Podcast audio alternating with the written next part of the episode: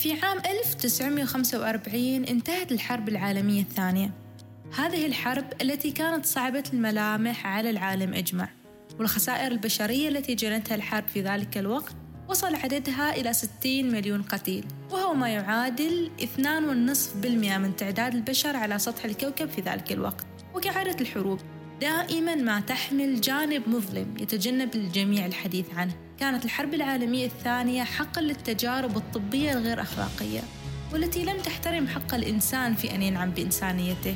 في ألمانيا النازية مثلا سمع طبيب اسمه أوتو رانك والذي كان مدير القسم الفسيولوجي في أكاديمية برلين العسكرية للطب عن شركة تملر الطبية.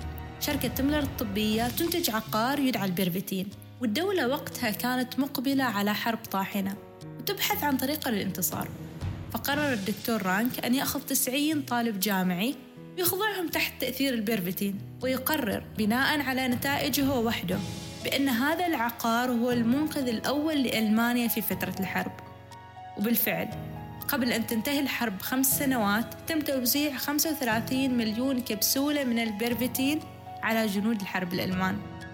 وهناك العديد من الأقاويل التي تقول بأن الدولة العظمى النازية لم تزحف بدباباتها العسكرية في الأراضي الفرنسية إلا بفضل البيربتين الجندي الألماني المسكين تحول جسده هذا إلى ساحة حرب فسيولوجية يخوض حرب الخاصة على دوي القنابل وطلقات الرشاشات وتم إقناعه بأن البيربتين هي حبة سحرية تقيه من مساوئ الاكتئاب والإرهاق. أما عن الطيارين في المقاتلات الحربية كانت تمر الليالي عليهم أصلا دون أن يحتاجوا إلى النوم. الأغرب من هذا كانوا لا يهتمون المآسي والخسائر البشرية التي ساقتها لهم الحرب. على العكس تماما الجيش بأسره كان يعيش حالة من السعادة الغير مبرر لها وكأنه لا يرى ما يراه الآخرين. مع انتهاء الحرب العالمية الثانية كانت حرب الإنسان مع ذاته لم تبتدئ بعد. فالبرفتين الذي كان يتم توزيعه كنوع من أنواع الحلوى للجيش كان يباع أيضا في الصيدليات للشعب وإعلاناته تملأ شوارع برلين. البرفتين هذا لم يكن إلا مخدر الميثامفيتامين والذي عرفناه من صانعه الأشهر على الإطلاق دكتور وايت المصاب بسرطان الرئة في سلسلة Breaking Bad.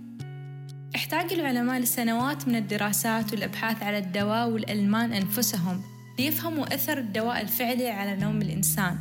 وبعد هذه الحادثة وحوادث مشابهة أخرى حصلت في الولايات المتحدة الأمريكية وبريطانيا في نفس الفترة ولنفس الغرض.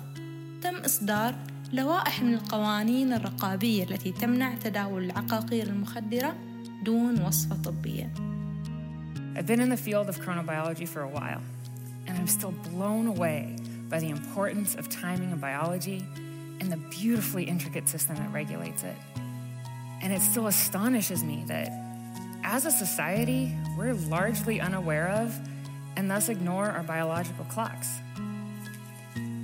Circadian is Latin for about a day, and we use the term circadian rhythms because in almost every living organism, we see clear 24 hour patterns at every level of biology, including behavior, physiology, and even individual cell function.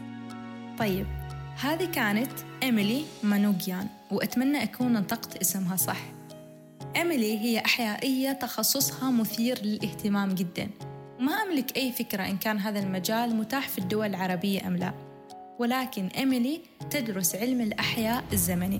وهذا العلم متخصص في دراسة ومعرفة أثر الوقت والضوء والبيئة أيضا على نمط ومنوال سلوك الكائنات الحية. الساعات الطويلة من العمل المتواصل في هذا المجال جعلت إيميل وزملائها يفهموا الساعة البيولوجية الموجودة في جسم الإنسان. يفهموها بشكل يفسر الأرق والنوم المضطرب لدينا في أغلب الأوقات. وبالرغم من اعتقاد عدد كبير منا بأن الساعة البيولوجية تتواجد بالدماغ وتتكفل بتنظيم أوقات نوم الإنسان ومعدل نومه إلا أن مقال نشرته المجلة العلمية الأمريكية قبل عشرين سنة تقريبا يؤكد بأن كل خلية في جسم الإنسان تمتلك ساعة بيولوجية خاصة فيها. وظيفة هذه الساعة هي ضمان النشاط الخلوي على منوال ثابت بحيث إنتاج الخلية وقيامه بوظيفتها الحيوية يكون دقيق جدا وخالي من أي نوع من أنواع التخبطات. هذا العدد الهائل من الساعات البيولوجية تديرها ساعة وحدة رئيسية تتواجد فعليا في الدماغ تدعى باللغة العربية نواة التأقلم. نواة التأقلم تدار كليا عن طريق جينات الإنسان تتأثر بشكل طفيف جدا. بالبيئة الخارجية التي يعيش فيها كل واحد منا. بالرغم من هذا إلا أن مشاكل النوم والأرق وإيجاد حل لها أصبحت أزمة متعارف بها بين كل الشعوب. ما تقتصر على عمر معين أو جنس بحد عينه. حتى أن نمط النوم الغير منتظم أصبح يعتبر نوع من أنواع الجيت لاج ويعرف بالجيت لاج الاجتماعي. ومهما شعرت بأن النوم أمر لا يستحق كل هذا العناء فقد تذكر بأن منظمة الصحة العالمية أدرجت اختلال عمل الساعة البيولوجية والذي يكمن وراءه خلل في انتظام النوم كعامل مسرطن للجسم البشري. وما بس كذا هناك العديد من الدراسات اللي تؤكد وجود علاقة وثيقة بين انخفاض ساعات النوم على المعدل الطبيعي وانخفاض مناعة جسم الإنسان.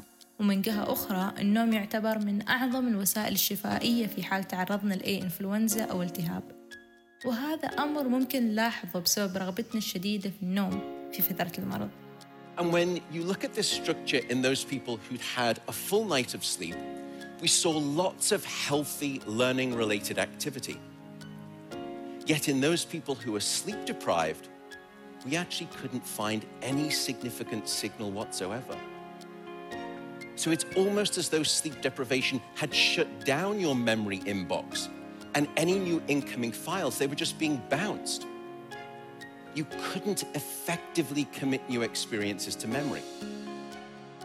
هذا كان مات ووكر وهو بروفيسور في علم الأعصاب ودائما ما كنت أشوفه في ورشات العمل اللي تسويها جوجل لموظفينها ومؤلف أيضا لكتاب لماذا ننام أشار إلى نتائج دراسة تقول بأن الأشخاص الذين كان معدل نومهم أقل من سبع ساعات زادت احتمالية إصابتهم بعدوى فيروس الأنف إلى ثلاثة أضعاف مقارنة ممن ناموا وفق المعدل الطبيعي يعني ما بين سبع إلى ثمان ساعات.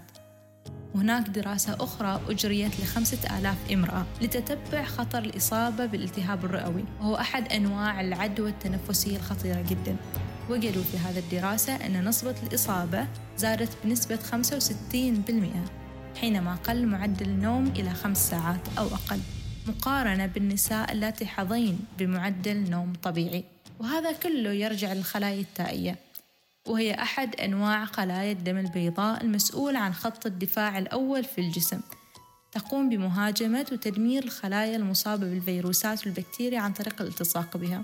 المادة المساعدة بالالتصاق هذا هو بروتين يسمى الانتيجرين. يفرز الانتيجرين وقت النوم. وبالتالي قلة النوم وزيادة هرمونات التوتر يقلل من قدرة الخلايا التائية على الالتصاق بشكل فعال وما يقدر الجسم يتخلص من الخلايا المصابة بالفيروسات والبكتيريا.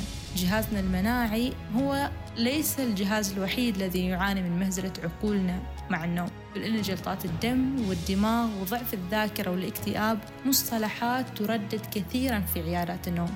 لارتباطها الوثيق جدا باختلال جدول النوم. ناخذ لحظة صمت شوية. مرة آه، قرأت اقتباس للروائي العظيم جدا أحمد خالد توفيق. شبه النوم بالفراشة. ووجدته من شخص عرف بأدب الرعب أمر مثير للضحك. يعني توقعت بأن يكون النوم من وجهة نظره هو بالذات شيء سوداوي لكنه قال بأن النوم فراشة. لا تهبط على كفك أبدا إلا عندما تغفل عنها. مهما كنت مرهقا أو محتاجا إلى النوم فمن المستحيل أن يأتي إليك. وأسرتني جملة سبقت فراشة النوم هذه. قال فيها رأيه وبكل وضوح. دعك من أنني من البؤساء الذين يراقبون عملية النوم ويتربصون بقدومه. أظن مقال أحمد خالد توفيق كتب ليجد طريقه بين المتربصين أمثاله. كمثلي أنا كتبت هذه الحلقة في الساعة الثالثة فجرا وأعدت كتابتها في الساعة الثالثة فجرا والآن أسجلها في الساعة الثالثة فجرا نحن قوم لا ننام إلا عندما تشرق الشمس. شاركوني آراءكم عبر تويتر والإنستغرام وانشروا الحلقة لو أعجبتكم. في صندوق الوصف ذكرنا لكم كل المصادر التي اعتمدنا عليها هذه المرة. صديقتي سمية سليمان شكرا جزيلا لك لأنك كتبتي هذه الحلقة معي. أما موسمنا القادم راح يكون بالتعاون مع المبدعين في فريق عصب 13 التطوعي. والشكر الأخير لكم أنتم لأنكم استحملتوا هذه الحلقة إلى النهاية. استحملتوا غيابنا الذي كان طويل طويل طويل جدا هذه المرة. ألقاكم على خير وإلى اللقاء.